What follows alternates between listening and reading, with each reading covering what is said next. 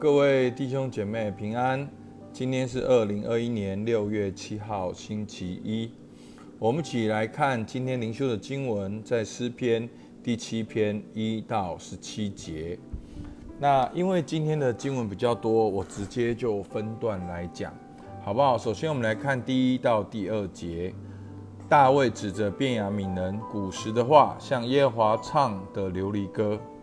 耶和华我的神，我投靠你，求你救我脱离一切追赶我的人，将我救拔出来。恐怕他们像狮子撕裂我，甚至撕碎，无人搭救。好，我们知道诗人大卫，哦，大卫他的一生非常的啊特殊，哦，他从小就被高利成为未来以色列的君王，然后后来到了他当时的君王扫罗的面前。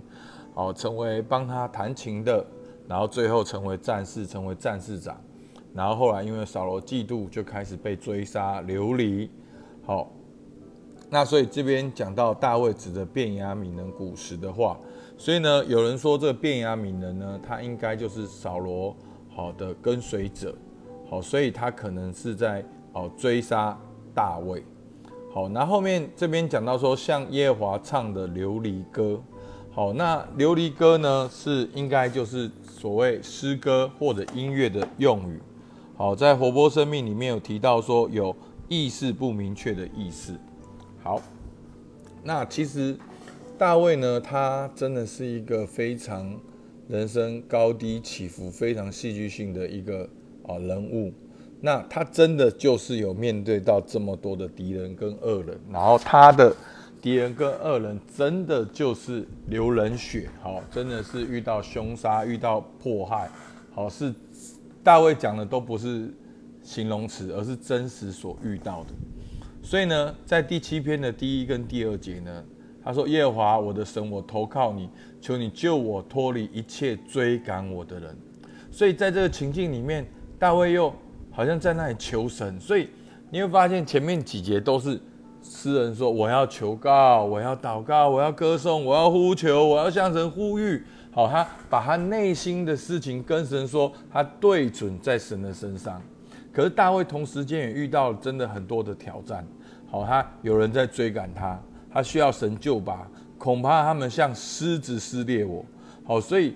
在当时的旷野是真的会遇到狮子的，所以大卫形容他的敌人好像狮子这样的恐怖，要撕裂他，甚至撕碎，而且无人搭救，那就是大卫所面对到的挑战。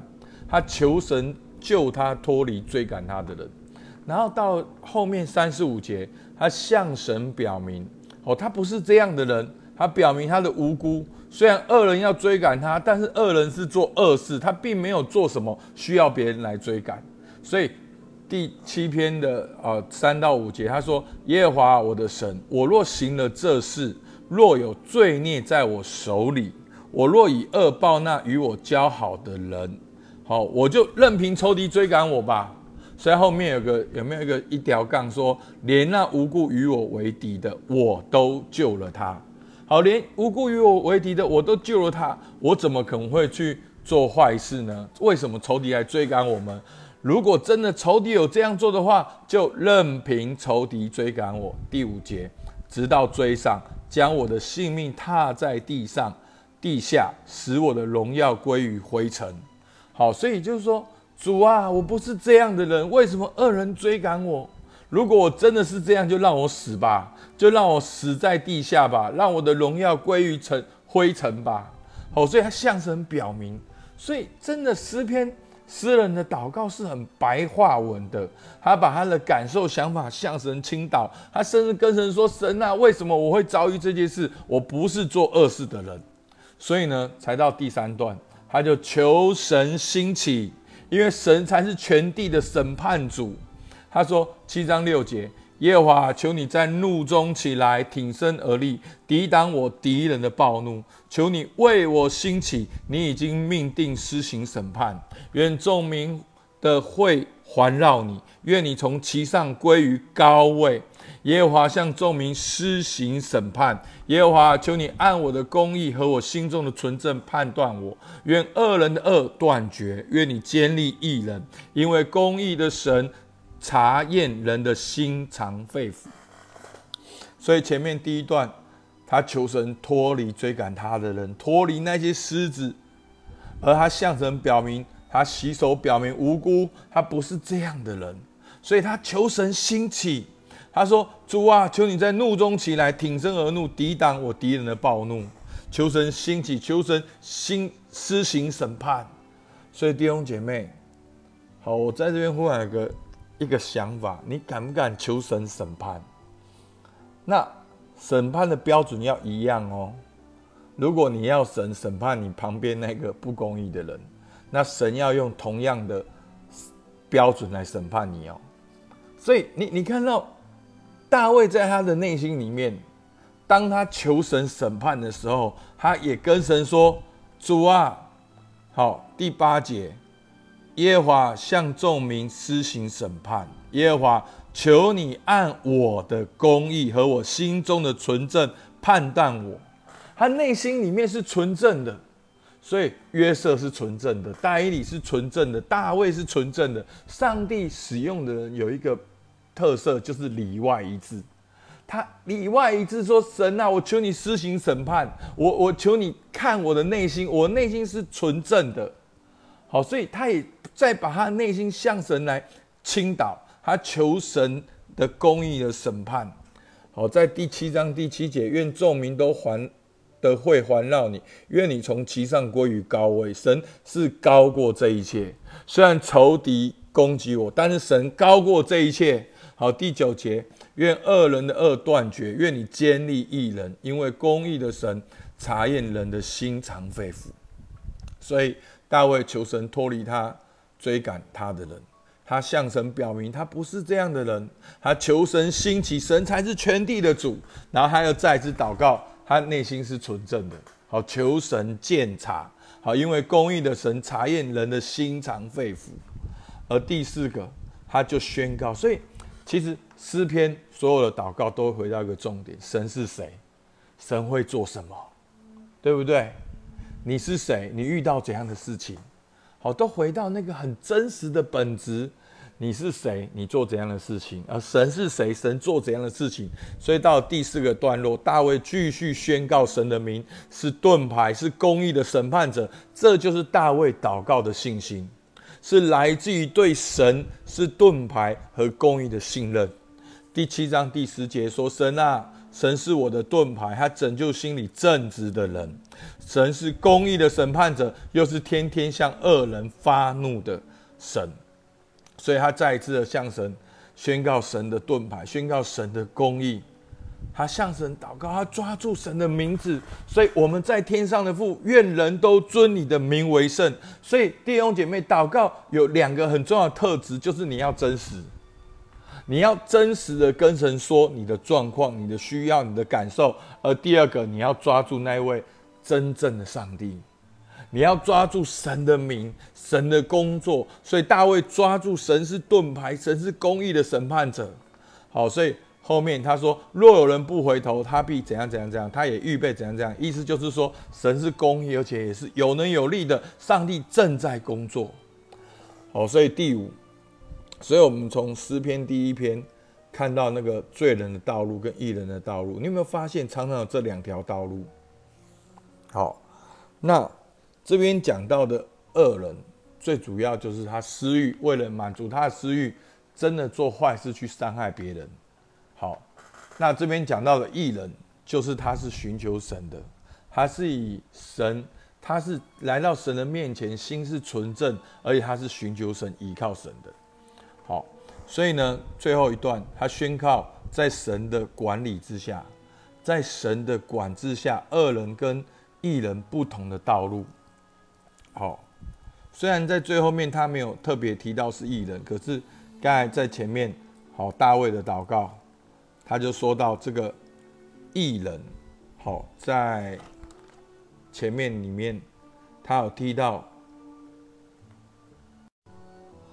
在前面的第七章九节，愿恶人的恶断绝，愿你坚立一人，因为公义神验查验人的心肠肺腑，所以他就宣告，在神的管制下，恶人跟艺人不同的路。哦，所以弟兄姐妹，每一天我们都能够选择这两条路。所以第七章十四到十六节，他说：“试看恶人因奸恶的取劳，所怀的是毒害，所生的是虚假。他掘了坑，又挖深，竟掉在自己所挖的井里。他的毒害必临到他自己头上，他的强暴必落在他自己的脑袋上。所以恶人很忙，他很忙，他。”他为了奸恶很忙，他怀的是毒爱，毒害生出来是虚假。他挖了一个坑，然后挖深了，自己掉在自己的陷阱里面，然后他的毒害必临到他自己，他的强暴必落在他自己脑袋上，所以恶人必因为恶而伤害他自己。所以弟兄姐妹，恶人已经受审判了，恶人的恶就是他的审判。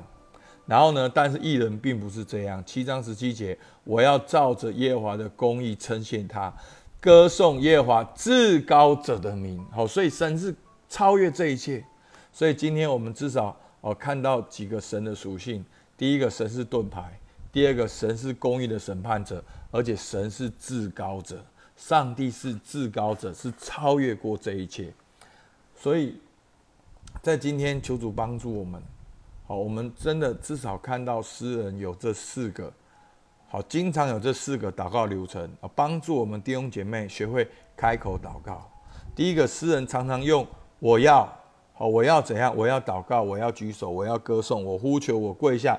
一个要开始祷告的宣告，好，可能是求，可能是歌颂，可能是赞美，就是要对准那个焦点，就是我要做什么。然后呢，第二个就会诉说心里面的情境。他的内心，他的困难，然后敌人，然后持续的讲，重复的讲，越讲越清楚，象征倾心吐意。然后核心呢，就是要宣告神的名，宣告神的工作。我们最常看到的神的公义、神的慈爱、神的信实、神的盾牌、神的至高，而上帝必定因为这些属性做一二三四五六七八九，好十件事情，他把它宣告出来。然后最后呢，诗人他都会领受。到神的那个信心宣告出来，神必定会怎样？那我必定要怎样？他也宣告神的作为，也也宣告他要做的回应是什么。所以今天呢，他宣告他要做的回应就是：我要照着耶和华的公义称谢他，我要歌颂耶和华至高者的名。这些恶人没有办法伤害我，没有办法让我沮丧，没有办法让我害怕，我反而要继续称谢神，我要继续歌颂神。所以弟兄姐妹，不管你的状况如何，让我们再一次来到神的面前，说我要祷告，然后我们也向神倾心吐意，说出我们所有的需要、我们的感受、想法、需要，然后呢，宣告神的名，宣告神的工作，然后我们领受这个启示呢，我们宣告神即将要在我生命当中工作，而我即将要向神的尾声，阿门。每一天都来这样的来到神的面前。你想想看，你一个月后会变成怎么样？我相信大家一定会活在那个艺人的道路里面，有神的同在，像一棵树栽在溪水旁，要多结果子，叶子也不枯干。好不好？我们就为今天的灵修来祷告。亲爱的天父上帝，只有你知道我们每一个人的状况，主啊！但是不管我们弟兄姐妹遇见怎样的挑战，然后我们心里面说：“我要祷告，我要定睛在你的身上。”主啊，我们也有一个儿子的灵，能够向你倾心吐意，表明我们的需要。主啊，更重要的是，我们要抓住你的名，抓住你的工作，抓住你在圣经里面的应许，深信圣灵来充满我们，给我们启示瑞玛的话语，让我们能够对着我们的未来，对我对着我们的命定来宣告。主，我们向你献上感谢。主，听我们祷告。奉靠耶稣基督的名，阿门。好，我们今天到这边。